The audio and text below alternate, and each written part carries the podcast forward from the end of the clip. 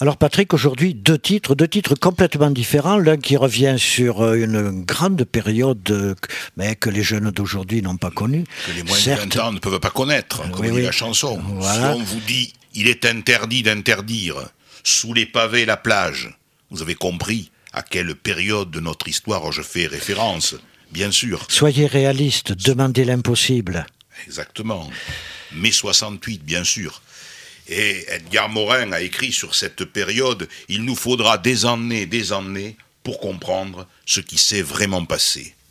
Depuis 40 ans, l'histoire euh, de mai 68 est influencée par des mémoires multiples et contradictoires, nostalgiques ou critiques.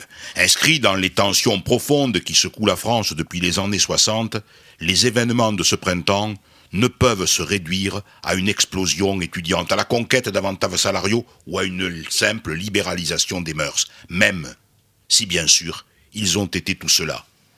Mai 68 et après présentent une analyse originale des événements en leur restituant toute leur dimension politique. L'onde de choc provoquée par ces millions de Français en quête d'émancipation a conduit les classes dirigeantes à repenser leur mode de gouvernance.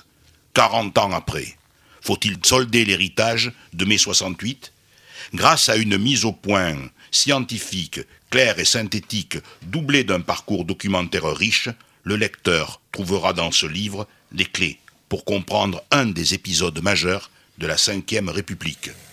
Mai 68 et après, une nouvelle donne politique. C'est un ouvrage publié par le Centre régional de documentation pédagogique dans la collection Histoire de notre temps, sous la direction de Gilles Richard, professeur d'histoire contemporaine à l'Institut d'études politiques de Rennes. Et on le trouve Et on le trouve au, au, Centre départemental de documentation pédagogique d'Agen, rue René Cassin, et depuis peu à la Maison de la Presse de Villeneuve-sur-Lot.